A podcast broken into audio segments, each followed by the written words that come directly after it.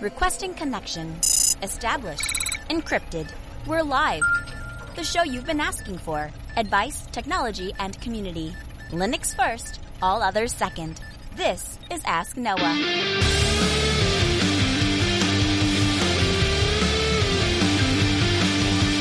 Live from Altispeed Technologies, the Ask Noah Show starts right now. This is the show where we came to do all the things on Linux they said couldn't be done and take your questions on how to do the same. The phone lines are open this hour to be a part of the program. It is a free call, 1-855-450-NOAH.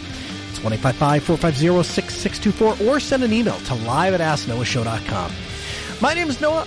I am your host, delighted to be here with you as another episode of the Ask Noah Show kicks off this hour. Joining me, my co-host Steve Ovens. Welcome in, sir. Hey, Noah, how are you? I'm doing great. So we're going to kick off tonight with a phone call. Uh, this is James from Grand Forks. Hey, James, welcome into the program. James, do we have you? James, you're on the air. Mommy. Nope, not mommy. Wrong number, maybe? Yeah. Going once, going twice. Thanks for the call. All right, 855 450 No, it's 855 450 6624. The email live at asknoahshow.com. We are soliciting your feedback. We've gotten some feedback and some questions about ticketing and asset management. So Steve and I have thought, hey, maybe this is one of those things we should put together a segment and focus on. But if we're going to do that, we need more feedback. We need more input. So we want you to write in live at asknoahshow.com. Let us know what you're thinking. What kind of things would you look for in a ticket and asset management system? Write in. We'll try and cover those here on the show. Our first email this hour comes in from Charlie. Charlie writes in and says, Good day, community, Steve and Noah. Is it possible to convert a Docker file into a Podman file, or do you need to extract the Docker files and recompile it as Podman? Charlie, I'll turn that over to our resident Docker expert. Steve, thoughts? So the Docker file is actually part of a standard that Docker founded in uh, 2015. So it's an open standard. It's called the Open Container Initiative. Because of that, Podman implements the spec for the OCI containers. It can, pardon me, it can natively handle Docker files. And so I guess the answer to the question is if you've already got a doc- Docker file, you don't need to worry about using a container file. So the container file format is uh, kind of like a Podman native or I suppose OCI native, just kind of getting away from the idea of tying it directly to Docker. But if you got a Docker file, it's going to work just fine because it's implementing the spec from this uh, open container initiative. Very good. I-, I think we've got James back. James, are you there with us? Can you hear me now? I can. How can we help? Awesome. It's good to talk to you again, Noah. Same. Uh, recollecting from a previous show, somebody had called in asking for some uh, tips or tricks on how to uh, strip little tiny wire. And I've used uh, thermal strippers before. Uh, a couple manufacturers that make them would be Teledyne or uh, Omega. They make a pair. Uh, also, Patco PTS-10 okay. this tiny handheld device that gets really hot and then strip strip the insulation off of tiny wires. They work fabulously, and I I recommend them for all of the DIYers out there who are uh, frustrated with those you know regular wire strippers. Well, that's a fantastic tip. Yeah, my question is, uh, my parents are being up there in age, and um, they live out in the country. There's not a lot of people. They don't live in a populated area. You know, if something if something were to happen, you know, there's not going to be anybody next door to come help. And so I'm wondering if you have any recommendations for some sort of wearable device with GPS tracking and maybe even a way to monitor, you know, some basic health or some vital signs and send alerts if they kind of exceed a certain range. Man, off the top of my head, I I don't know, Steve. Any thoughts on that? The Apple Watch, honestly, um, I'm not a huge Apple fan, but uh, my wife has an Apple Watch, and that thing is fantastic. It can have its own cellular connection. Uh, it does GPS, especially if you get the ones that that do the extra um, EKG monitoring, so worrying about heart and all the rest of that sort of thing. That's exactly what it's intended to help with. So um, it's it's a bit on the expensive side, but I know it works because I have personal like firsthand experience with it. There are some other products on the market that I'm significantly less familiar with that try to compete. Um, but I think if you're looking for reliability and something that has that has the ability to take its own SIM card, so that you're not uh, beholding to Wi-Fi coverage or anything like that, the, the Apple Watch is really squarely what fills, fits that bill. Okay, excellent. I I didn't look at it like that. I I guess I was unaware that the watches had their own cellular connection, so that that is definitely a, a an option. So yeah, you have to get the one that has that feature because they have some with or without. But I mean, it sounds like that would be the ideal because of the the nature of your of your parents and things like that. They probably have some level of cell signal that will uh, help cover that. All right, perfect. Thank you very much. You bet. Sorry we didn't have a more open source solution for you. We'll uh, continue to work. I have high hopes for things like the Pine Time. I think you give it a couple of years and let some of this stuff bake. I think a lot of that's going to come to fruition. We just don't have a whole lot of great options Uh, right now. Again, 855 450 Noah. That is the number to join the program. You can email us live at asknoahshow.com. Our second email comes in from Mike. Mike writes in and says, Hi, Noah. I think you've covered this in a previous episode, but I'm having trouble finding it. If I recall correctly, you have a server which fetches all the podcasts you like to listen to. You then have them on your personal devices and update from your server, not the podcast source. There seems to be a huge number of podcasters out there, so that's not an issue. Having trouble finding some sort of an RSS feed generator or podcast server which can run on my server, local devices, and sync to. Having ability to sync playback portions among all of my personal devices would be a plus. I've been trying to install a self-hosted version of gPodder.net in Docker, but I haven't had any luck getting it to run. Do you have any other solutions? What do you use? Thanks for all the self-hosting hobbies communities, Mike. So personally, I do it one of two ways. If I need to get it into an RSS feed, I actually just use Fireside. I go to fireside.fm, I sign up for an account, and I uh, and I just upload them there. And I've actually, my wife needed to listen to. She's a uh, she needed to listen to a series of continuing education credits on her phone, and she said, uh, "What's the easiest way for me to get these on my phone? My the professor releases these as videos. I don't want to watch them as videos. I just want to be able to listen to them as I drive around." And that's what I did for her. I took all those uh, video files, pulled them into Audacity, uh, rendered them out as audio files, and then uploaded them onto Fireside. She just subscribed to my little fake podcast and got them that way. The other way that you can do it, it's not as glamorous as uh, as an RSS feed, but you can just use plain old FTP, and you can run a sync client on your Android device, and it will automatically upload uh, from uh, the computer that downloads all of the podcasts, upload them into a folder that has FTP access, and then you just sync them back down. And that's what I do for Dave Ramsey's show. They trim their RSS feed so you can't go back more than a certain amount of episodes. And I'm a hardcore Dave Ramsey fan. I want to hear every word that man has to say, and I want to have it archived indefinitely. And that's how I do it. It, it pulls it down, and I'm using uh, Podget to do that. I'll have a link for you in the show notes, podget.sourceforge.net. It downloads it to a server, and then it's, and then I just FTP him over to my phone, and I listen to him that way and it works uh, pretty well. Steve, your thoughts on the best way to consume media on the go? So, because we have Plex and Jellyfin kind of set up over here, that's the way that I do it because um, essentially I did this with Unfilter back in the day. I stored all of the Unfilter ones. Uh, anyways, doesn't matter which which podcast it was. And the reason why I like it is because it does do the tracking, like the syncing the playback positions and stuff like that. And you can set it so that in both of those applications, only sync down the ones that I haven't listened to yet. So both my wife and I use either one of those to handle that task. Our third email comes in from Hank. Hank writes in and says, Hey Noah, I purchased a CD for my wife from Amazon. And since it was a gift, I ticked the little box indicating so. When I went to download the MP3s, I found that if it was a CD purchased for a gift, you don't get to do that. It wasn't a big deal since it's near trivial for me to rip the CDs myself, but that's the last time I'll mark a CD as a gift. Years ago, when I was busy ripping the bulk of our CD collection, I found a true zero click solution. It was a Perl script that would watch the CD drive, And when something was inserted, it would read the ID, went into CDDB, look up the info, then processed the RIP and converted it to MP3, labeled all of the tracks, and ejected the disk.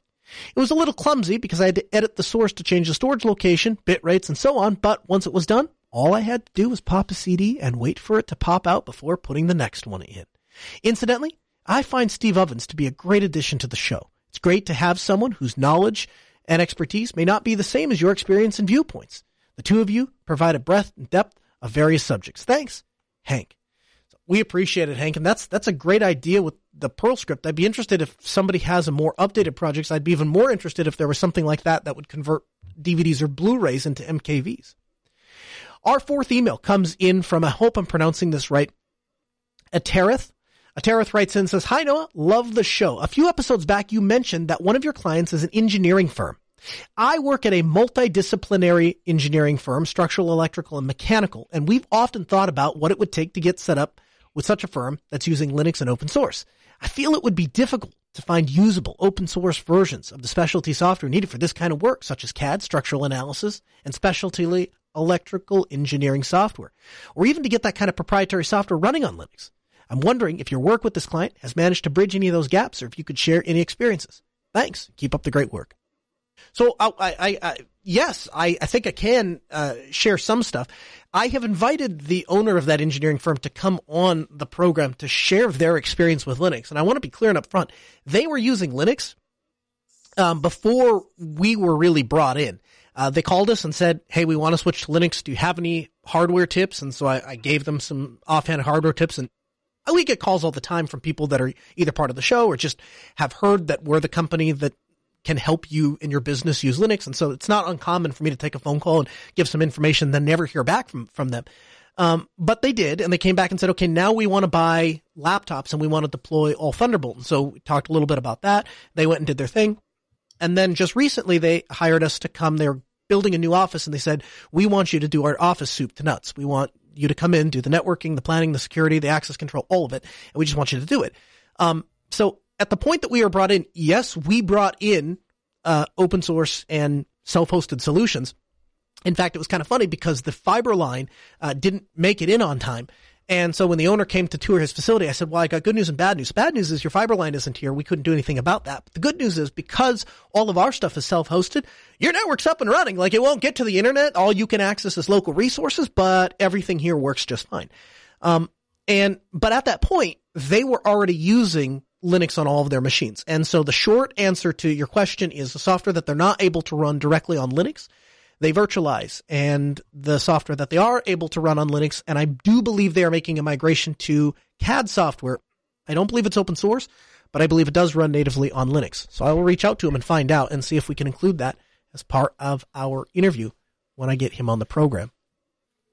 Our next guest is this is uh, I'm excited about this. It is Jack Aboutboul. He is the community manager for Alma Linux and a guest this hour on the Ask Noah show. Now we have talked about other, op- we've talked about many different uh, Red Hat clones and uh, server operating systems, but Alma Linux is what we've switched to over at Altispeed Technologies when we're deploying servers for clients. And I think they have a really compelling offering. And so it is my great pleasure to welcome Jack into the program. Jack, thanks so much for taking the time to be here. Welcome to the Ask Noah show. That is not Jack. Hey, everybody. Hey, Noah. Thank you so much for taking the time to be here, Jack. I, I want to start by uh, asking a little bit about Cloud Linux and Cloud Linux OS. Can you tell me the backstory? Who and what is Cloud Linux? And what is the connection between Cloud Linux and Alma Linux? Yeah, so actually, uh, to be fairly honest with you, I'm uh, very terribly divorced from uh, all the Cloud Linux stuff. So I don't have too much uh, background about it. And actually, uh, I, Noah, you'll probably want to edit this out, but uh, we're kind of trying to move away from the association from Cloud Linux. So we're trying to like not lean on that so much. Um, I don't know if you uh, want to include that or not, but I, I, I personally don't have uh, anything to do with it um, other than the fact that um, you know they're they're basically employing me now um, to uh, take care of the community responsibilities. for uh, for Alma Linux. Um, that being said, I'm I'm really not that terribly intertwined with the Cloud Linux organization. Um, what I can say about them is that um, they have a separate product called Cloud Linux OS. And uh, what they try to do is they gear that very specifically, uh, really towards the web hosting industry. And so I guess the backstory kind of is, uh, and this is before I actually got involved, was uh, they had some meetings and decided that, hey, you know what? Um, we're already building a RHEL clone. Why don't we just, um, you know, open it up and do it the right way and do it for the community because we're already devoting like, you know, tons and tons of resources to it um, and it's and, and it's really all being used for ourselves. Why don't we open this up and make it available to everyone? And that's kind of where the Alma Linux story started. You know, I'll tell you what, Jack. I'll tell you why I think that is entirely appropriate for the interview and, and why I think it's important people to, to hear that is I think there is a lot of apprehension anytime a larger company comes along and says, Hey, we're going to do this. We're here to help. We're here to do this. Yeah. Because there's Yeah. this idea that well, they must have an agenda. And the fact that the fact that the people that they're involving, they say, "Hey, we want you to work on Alma Linux. You don't have to worry about what's going on over here. You you you focus and worry about the community." I think that's exactly the message and exactly what I would want to hear if I were investing in a community enterprise operating system that I'm going to rely on, that you're you are you are primarily concerned with and focused on the needs of the community. So tell me a little bit when you first heard the news, Jack. You're sitting down in your chair and you hear the news that Red Hat is making some changes to CentOS. What was your reaction? So, uh, so I- I worked at Red Hat for a very long time, uh, about 10 years. Um, and the one thing that I learned, uh, one of the things that I learned while I was there is that there's kind of a story behind every story and every decision that goes on there. Um, I'm, I'm very familiar with the decision process there and very familiar with the people. Um, even uh, you know in the in the highest levels of, of upper management there, uh, and so I kind of said there must be more than meets the eye to this because Red Hat is not uh, typically the company you would, uh, you know, put in the same boat as uh, other companies, which kind of like wholesale dismiss their customer base, and especially when it's the community. And you know, that's not the Red Hat that I knew. And uh, Red Hat is a very strongly uh, values based uh, company, and it's not. It just struck me that you know I'm, I, I was saying to myself like everything that we were kind of ingrained uh, uh, to believe, and everything that we were kind of ingrained to to you know work around and work with at Red Hat was kind of tantamount to the total opposite of what this announcement said. And so I kind of went digging a little bit, trying to figure out like why and you know what what exactly was the impetus for this? Because I think a lot of people really kind of just took it on its face. And a lot of people kind of said like oh the hell with them. And you know these guys suck now. And we don't want anything to do with them. And you know they they basically sold the community uh, down the river. And uh, you know that that's where people kind of went with it. And I said to myself, you know, I, I, I- need to, to believe in them a little bit more than that. And I need to kind of get the backstory and I need to understand like what the impetus was for the stream model. And, uh, so, you know, I did what I guess any informed and, and educated person would kind of do. I went and tried to get information about, you know, hey, what, what was, what was behind this? Like, what's causing this? Where is this coming from? And I really got lots of surprising answers. And surprisingly, I think that Red Hat did this for the benefit of the community. Now, not to say that I agree with everything, um, especially not the, the eight end of life. I think that, you know, pushing that up was kind of the mistake there. I think had Red Hat decided to change and go with Stream and not EOL 8 and just say we're going to let 8, you know, run its course and, uh, and, and that'll be that. Um, I think it, it would have been uh, a lot more accepted within the community. So I didn't agree with everything that, that they announced, but um, you know I went digging for information, and basically what I found was that Red Hat was actually coming at this from a very positive place, and they thought that this would ultimately be a good thing. And uh, that's that's basically what what has you know solidified to me over the last year is that you know that, that that's exactly it, and that's exactly what they meant. And you know the communication part of it was probably an epic fail. But other than that, uh, I think that they were trying to do this uh, for a very positive reason. So what I'm hearing you say, and this entirely jives with the people that we've had from Red Hat on this program and people from the community that have been on this program to talk about this situation kind of unfolding, is that Red Hat sought to serve the community just in a different way.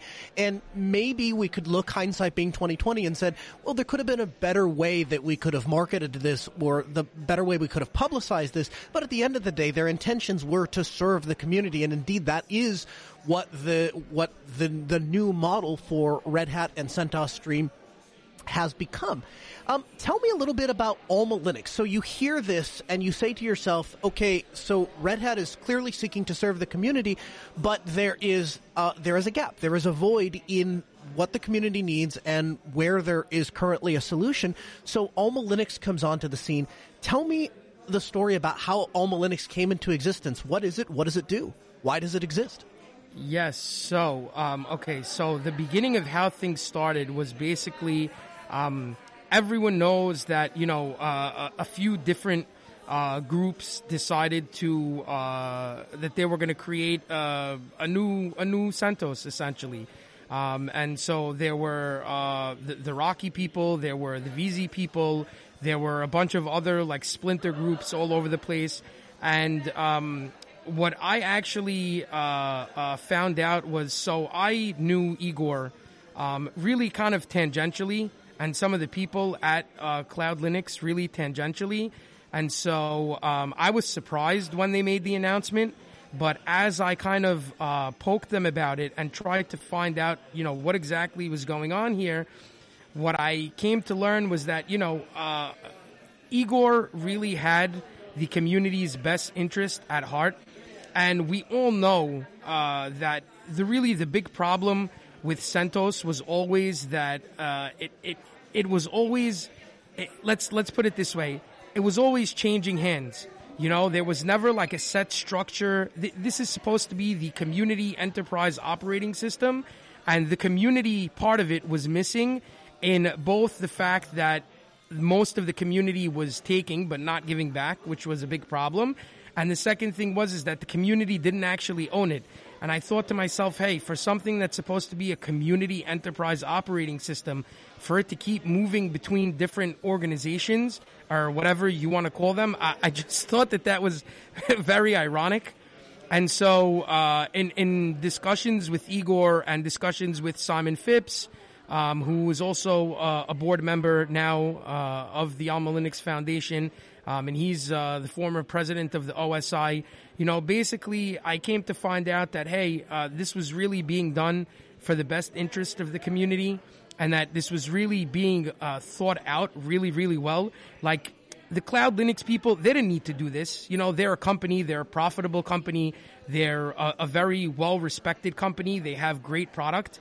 And, you know, to me, I thought to myself, like, what, you know, uh, what, actually, I asked them pretty bluntly, like, why in the heck do you want to get involved in this? You know, this is a whole, like, a, a whole new level of, of, of torture. And, you know, basically, uh, what I was hearing from everyone was, look, uh, there's a large community and they are, you know, underserved. And, uh, let's say now, after the announcement, a lot of them felt disrespected. And so uh, I just felt like they were coming at this from a very good place. And they kind of had the logic uh, well thought out, and they had uh, a plan in place to make everything happen. And I just kind of gravitated towards it. And then, you know, we were discussing things, and all of a sudden, I found myself, uh, you know, agreeing to be community manager. That's so cool. That's an amazing start. So tell me a little bit about the Alma Linux OS Foundation. This is obviously separate entirely from Cloud Linux and, and in true to the word of Cloud Linux, they are doing a community effort. And so there's a community foundation that oversees Alma Linux. Talk to me about that. Tell me what the Alma Linux OS Foundation is, and uh, why does it exist? Yeah, so uh, what we decided to do was we decided to start the Alma Linux OS Foundation. And the foundation is a 501c6 nonprofit. Uh, for those who are not really familiar with what that means, or for those who may have heard uh, the term 501c3 mentioned, um, this is a little bit different. So a 501c6 is basically a nonprofit organization which is there to serve uh, the members of you know it's it's basically the membership body, and so uh, it's by the way this is the same structure that the Linux Foundation has. So the Linux Foundation is also a 501c6, and so we kind of uh, uh, look to that um, for inspiration. And what we did was we set up the foundation so that basically the whole of the operating system, the assets, all the intellectual property are now owned by the foundation. And now that's very important because membership in the foundation is open to anyone in the open source community. So if you're a contributor, if you are, you know, involved in the project in any way, um, you can come in and sign up for a membership, which by the way, that's not our requirement. That's a legal, like some people ask, like, oh, why do I need to sign up to become a member? So you need to sign up because that's a legal requirement um, that we have. And um, once you sign up, you basically have the ability to vote. And then you can vote for board members. You can vote on other decisions that the board decides to bring to the community. And so now, not only do you, um, you know, uh, uh, own the operating system because the the foundation is owned. There are no shareholders in a foundation. Um, there's none of that. It's basically owned the 501c6 is owned by its members. So the members actually own everything about the OS, um, which is, I think, is, is, is awesome. And if you look back at CentOS history, um, when, when the sale to Red Hat happened, um, and, and when other things transpired, um, if you look back in some of the history um, in the mailing list archives, you see people like Dag Wieers, um, uh, you know, came out and basically said, you know, a lot of our problems would have been solved if we would have set this up as a proper foundation from the get go. And so uh, I think that this is exactly the right structure that is needed for a project, uh, you know, such as this. And it's great because, again, the community owns it, every member owns it. And to me personally, myself, like, I think that's the most powerful thing that all the stuff that I work on, like I actually get to own it. This is not going into the hands of a corporation. This is not going into the hands of, you know, uh, an individual or two or 10 or whatever it is. This is actually owned. It's made by us and we own it. So uh, that's really, really powerful to me, at least, and that really resonated with me. And I just think as as as people involved in the open source community, we need to kind of take a look at um, how we do things and, and what do we value. And I think that's one of the things that we should value. And so that really resonated with me. So we set up this foundation. The foundation owns everything. The members, the public, everyone can vote for what they believe is the best course of action for the project. And basically, what the foundation is here to do is just make sure that, you know, the project keeps going, that the OS keeps going, that there are always resources behind the OS. So uh, basically, Cloud Linux is one of the sponsors of the foundation, and we have others as well. They're listed up on the site, and we have uh, a few more that uh, you know have have been uh, talking to us since we opened up uh, the membership process. So I think it's really good, and this is really the best way to ensure the long term stability and viability of the operating system is by making sure that it's being run independently of, of any like specific interest or any particular interest um, yeah. by any by any group not you know not not just corporate group but even people you know a group of people can decide that they want to do things one way but if the community at large doesn't agree then it's not going to happen and um, we were actually having a discussion about this on our chat earlier today and someone you know basically asked like what's their what what stands in the way from of this being sold or, or whatever it is. And you know, so according to law, uh, a nonprofit can't be sold, so that's a good thing. Um, it can be transferred to another nonprofit, but then again, you know, it's it's just the same story. Like it's not you you it can't be it can't be transferred out of there. So uh, as long as it's in that nonprofit structure, I think it's great. And then I basically answered back. I'm like, community is the safeguard because community will just vote for what they want, and that's what the reality will be. That's so cool. Uh, fantastic. For those who don't know, Jack, tell me a little bit about what is Alma Linux. How does it serve the community different from, say, Red Hat Linux or CentOS Stream? Yes, so we're uh, basically a, a, rebuild of uh, Red Hat sources, so Red Hat Enterprise Linux sources, um, which is exactly what the classic, you know, CentOS Linux was. So uh, we're right there. We're kind of one to one. Our core mission is to be one to one with uh, uh, Red Hat Enterprise Linux, right? So basically, what we do is we take the sources and we rebuild them just the same way that CentOS did. And so, um, how we different? So, Stream is going to approach that a little bit differently now. Um, and Stream is actually going to be tracking a little bit um, ahead of where we are.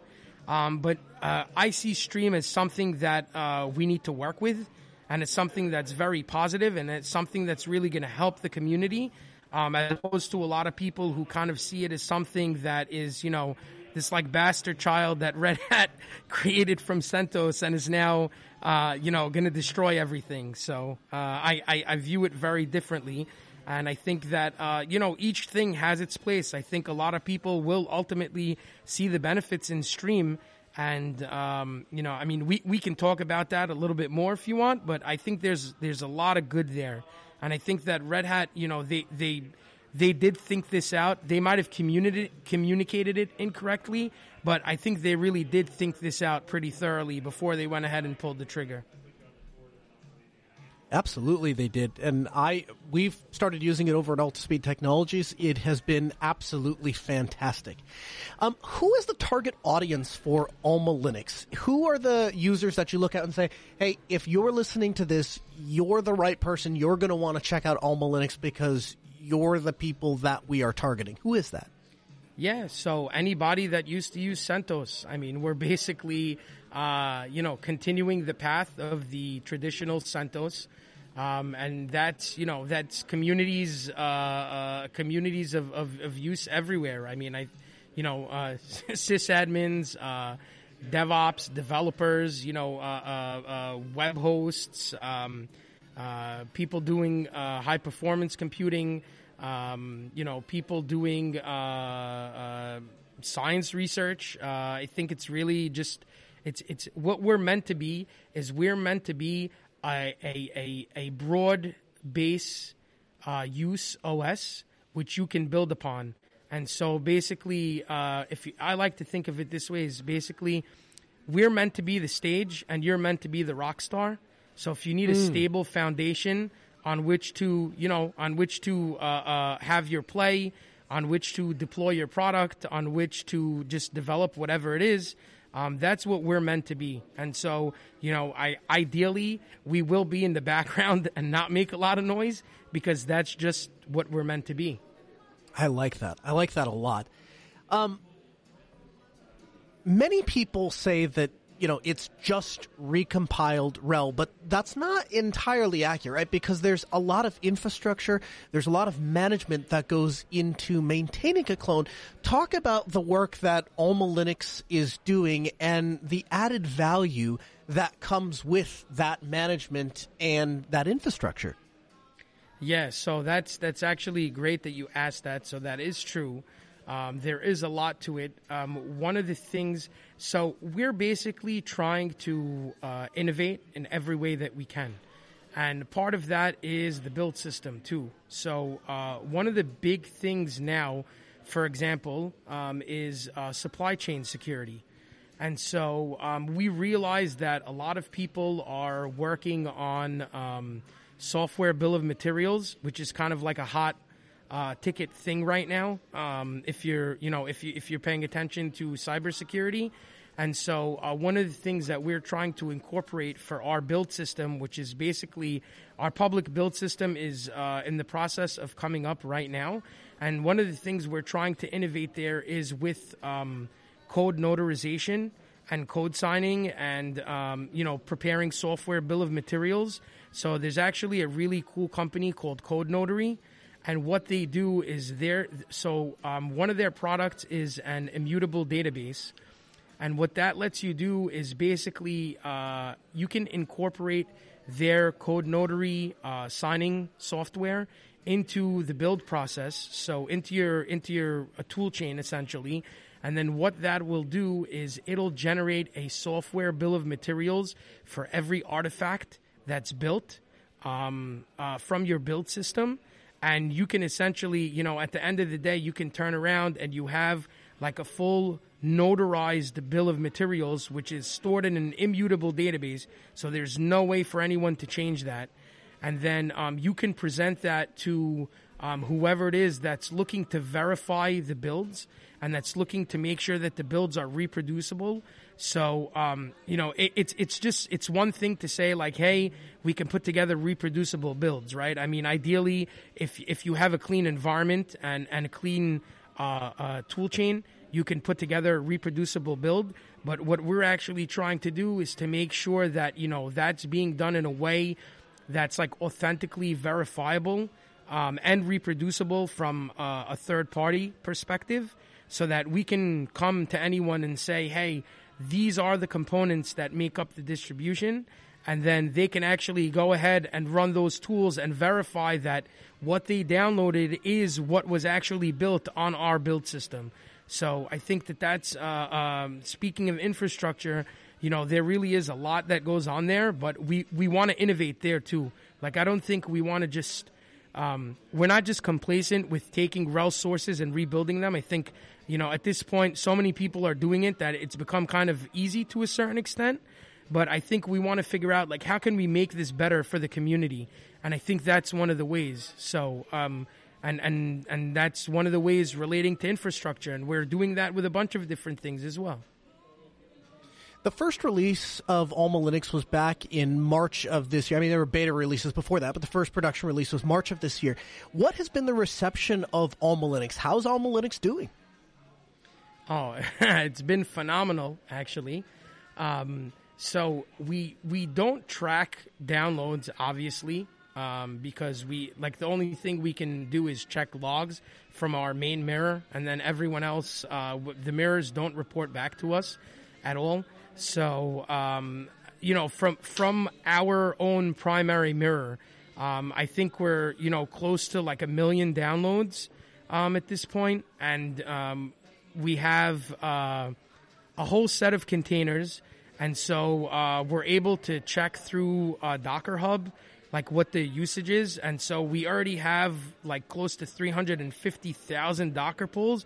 Which when when when I kind of saw that stat, I was a little bit um, humbled because I was just like, wow, you know, I mean, like I was just so grateful for the community and for everyone that that that took the time to, to deploy our containers 350,000 times. Um, so uh, we have that. Um, we have our live images, which also have um, a nice amount of downloads. Um, we're on all the major cloud providers as well.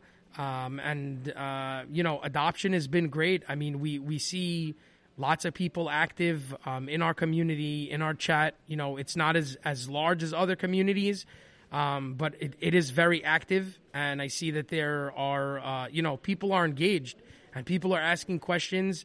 And we're really, at the end of the day, we're here to help people and we're helping them. So I think that's what really um, kind of uh, um, crystallizes everything for me is that, uh, you know, in the beginning, we didn't know what would happen. And then we saw lots of people flocking to us. And I mean, we're, we're talking to people from all around the world in every possible like industry you can imagine.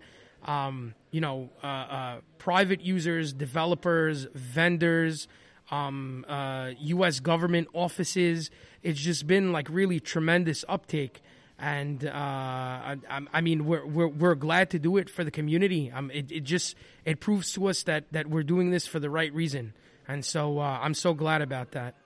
One of the things that turned me on to Alma Linux early on when I was looking through you know all of the different clones that were kind of popping up and the different options that were out there was the community event that you have each week which you take feedback and you answer questions and you're actively involved tell me about that how did that come to fruition and how's it going yeah, I mean it's it's open office hours. That's just what it is. Uh, you know, I not I, I, wish every open source project um, was able to do that. And you know, I life is very hard for maintainers, so I don't blame them in the least that they don't. But we thankfully have the capability to do that, and so we decided, you know what? Let's just have open office hours. Let anyone come in, ask, and you know, we're we're not limiting questions to be asked during office hours. You can come in and ask a question anytime you want um, on our chat, on our forums, on IRC, whatever it is, and we'll always answer you. Um, but we just wanted to make sure that there was a targeted time set aside for community to come in, ask any questions that they have, get help. You know, a lot of times, like people will wait for their, you know, to to to to to, to put up their new server um, until like they can get into office hours and ask us questions. And you know, sometimes people just need like an extra hand, or people need ideas about something or whatever it is. And so um, it's been great. Um, you know, sometimes it's been more active than others, but I mean, it's phenomenal. I think everyone should do it all the time. Uh, you know, it's it's p- part of what we need to do. Like, well, everything of what we do is there to serve the community. And so the more interaction we can have, the more like open dialogue we can have, uh, you know, the more freedom people can have to ask questions, um, I think that's that's an amazing thing, and I think everyone should adopt that if they can. I know that everyone can't for whatever reason, and lots of people are busy, but they de- definitely should if they can. It's it's also great for us because we kind of get to get um, like instantaneous feedback from the community on stuff. And so if we like perceive that something is missing or something that can be improved, we can take that feedback and run with it like right away as opposed to waiting or as opposed to having to hear from it uh, uh, hear about it from a vendor. And uh, it's just really powerful to be able you know someone uh, popped up like last week on Thursday and was asking us for a pause container because uh, RHEL UBI has a pause container and we put out um, uh, like UBI equivalent containers and they were like, "Hey, you're missing a pause container." In like 15 minutes, um, we turned it around to them. Wow! And the person was just stunned and was like, "Are you serious?" And you know, I mean, like. I, I didn't know what to say. I'm like, yeah, I mean, like, I guess we're at your service. Like, you know, this is what, this is our whole purpose for existence. So you shouldn't be surprised.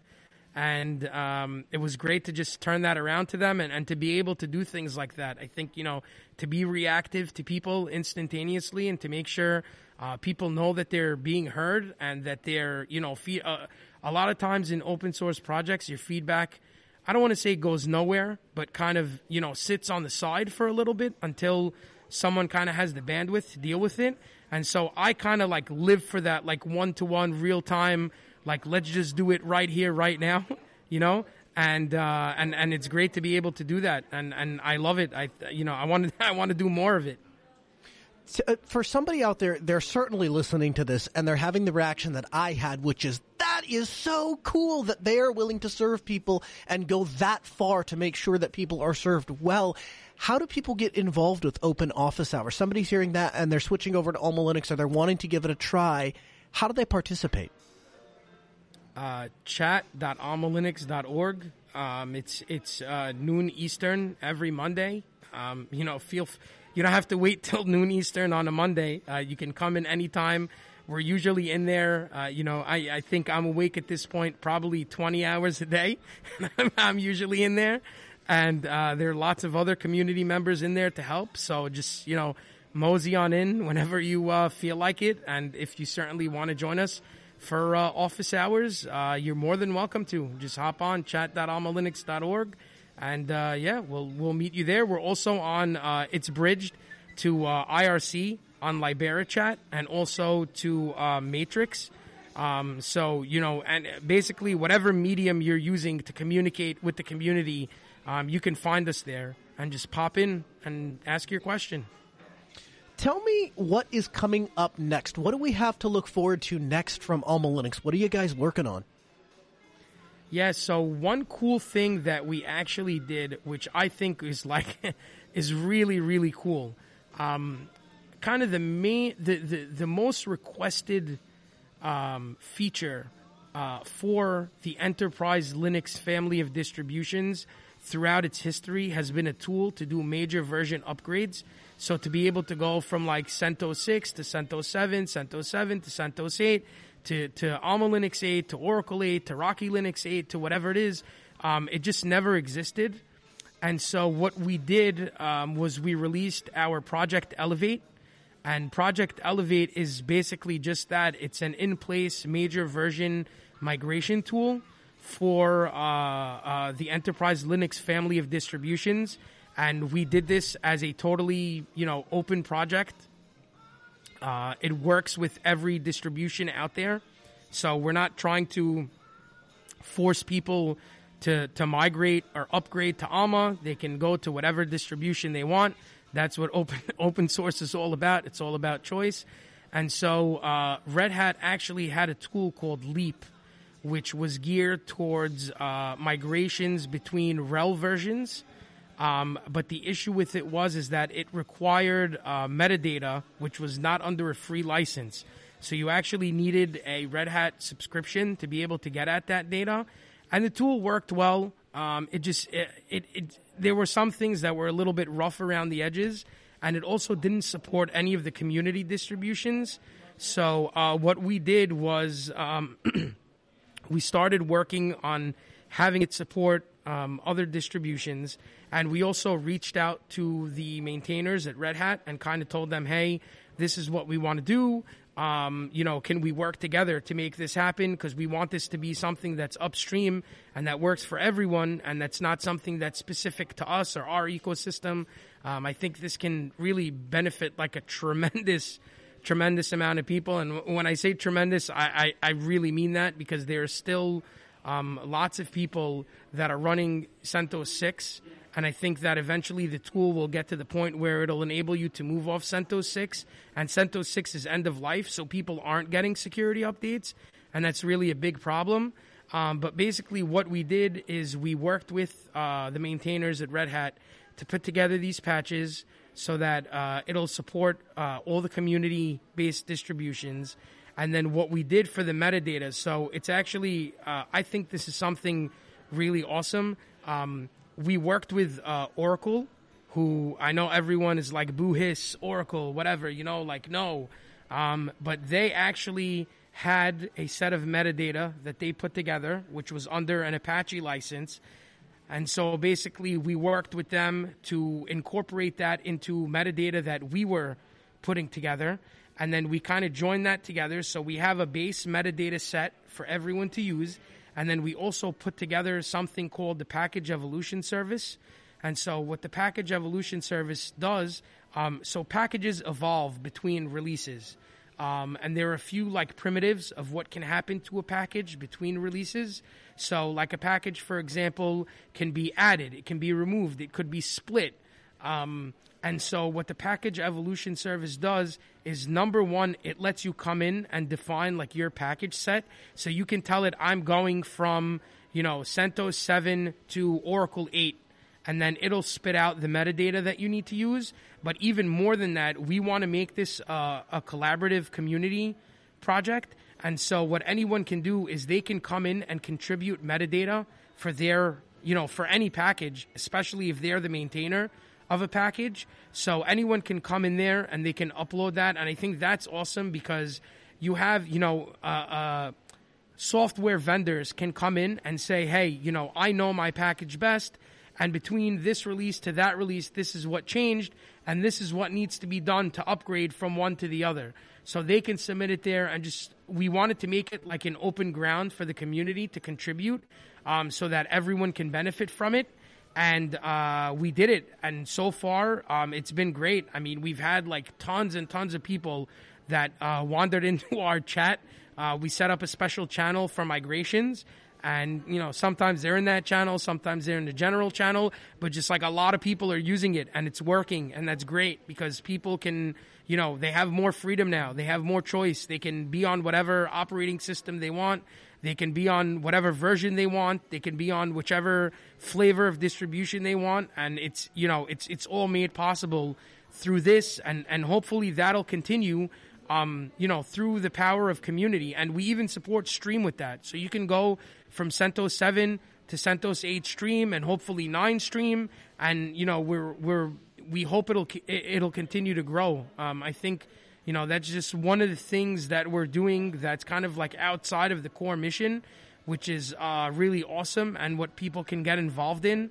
Um, people can get involved in, in really everything. Um, you know, uh, we have a very uh, awesome group of community volunteers that are are doing uh, cloud images. Uh, we have an awesome, awesome uh, community contributor his I want to shout him out. His name is Bala Raman. Um, he's basically been doing you know leading our container work, and you know it's it's amazing. It's he, he's a machine. I don't know how else to say it. You know, um, so you can get involved in that. Um, we have our Raspberry Pi stuff. Um, you can get involved in. Um, there's really, you know, docs. If you want to do docs, uh, we would love help in, on the docs.